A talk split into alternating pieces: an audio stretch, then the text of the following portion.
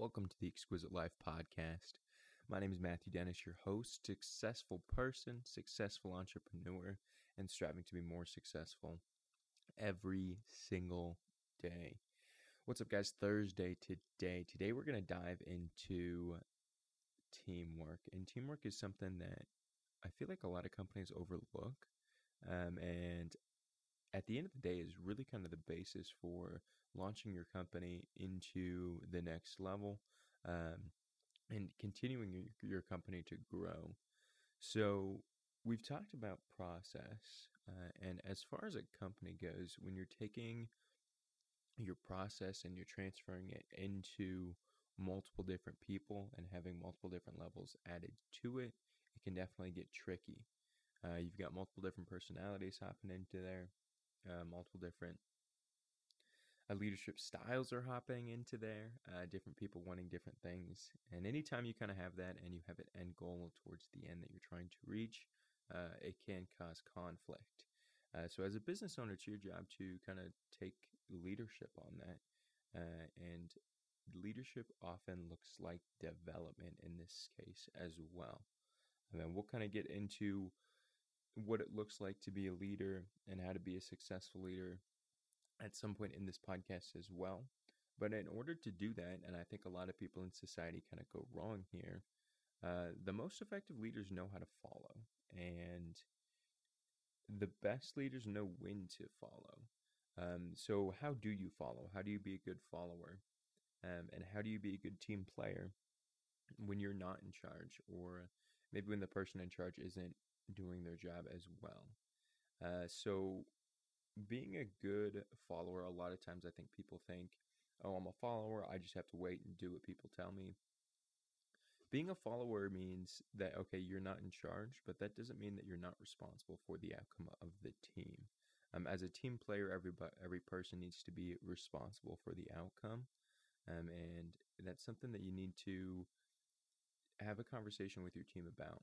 Hey, we're only as strong as our weakest link and it's up to us in order to go out and achieve the change that we want to see within the world. Um, and that change starts with you as the business owner, um, and it's it's your job to go out into your team and, and build something great from that. Um, if you're on a team and it's not going well, or you're not getting along with with your teammates, at the end of the day, man, it's it's about what can you accomplish from it. Um, so you got to align your goals with your fellow teammates. And once you can align your goals with your fellow teammates, then you can back into your differences. Uh, so, hey, you know, if if you're working for a marketing company, hey, this is the goal for our client. This is what we need to do, but we keep arguing about how we need to do it.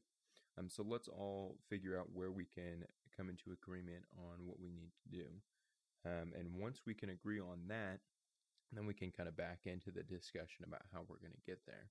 Um, but let's find the common ground first. Let's establish where we're trying to be all together as a team, and then let's kind of back into it. Um, so if if there's you know a member of your team that's reaching out to you that's not, I guess, happy with your work ethic or happy with what you're doing or happy with the work that you're producing, um, just you know pull them off to the side, take take a deep breath with them, um, take a step back, and evaluate okay where where are you? Where am i and where do we need to be? Um, and and being able to do that not from a leadership standpoint as just a, a team player uh, will will definitely make you stand out um, and on top of that is kind of the basis into leadership right there. Um, just kind of being able to take that step back and, and find the common ground. Great place to start anytime that there is conflict within a team. Uh, you got to realize that your team is your team is a reflection of yourself um, and the work that you do is a reflection of of your team and what you're able to produce.